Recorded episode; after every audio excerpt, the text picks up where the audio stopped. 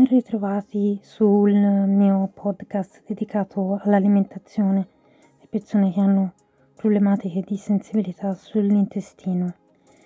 In questo podcast vorrei affrontare il tema delle verdure. Cioè le verdure fanno bene, fanno male, sì, ovviamente fanno bene. Però vi devo raccontare un piccolissimo aneddoto in cui io ho fatto un viaggio in Cina che è stato un viaggio rivelatore 5 anni fa. È stato un viaggio in cui l'alimentazione locale mi ha fatto veramente, veramente bene.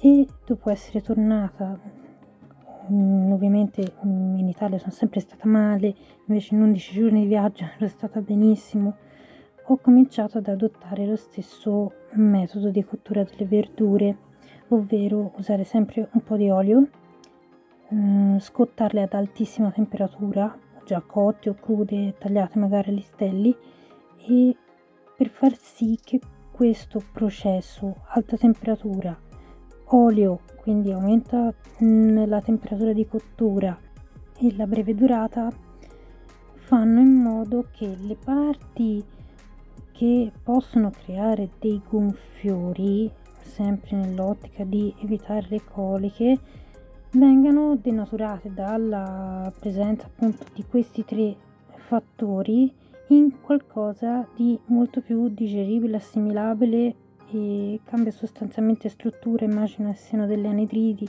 sulfurose nel caso di cavoli infitati, ma possono essere altre cose, metano o anidride carbonica.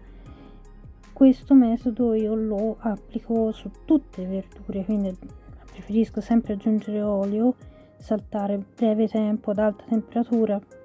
Questo mi permette di avere sempre un apporto di verdure che so che posso digerire e mi favoriscono il transito.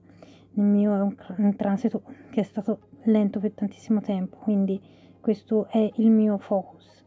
Spero che possa essere utile a tante persone che magari pensano di mangiare verdure e poi si ritrovano sempre gonfi, poco lucidi perché hanno l'intestino pieno di gas, pieno di aria, non sanno da che cosa dipenda. E anche nel caso, per esempio, di cavoli come i cavolini di Bruxelles che magari spesso si fanno a vapore, mi viene sempre in mente di suggerire di tagliarli a pezzetti, in quarti, insomma, la parte interna di suddividerla e scottarla in padella con o senza sale questa vostra discrezione.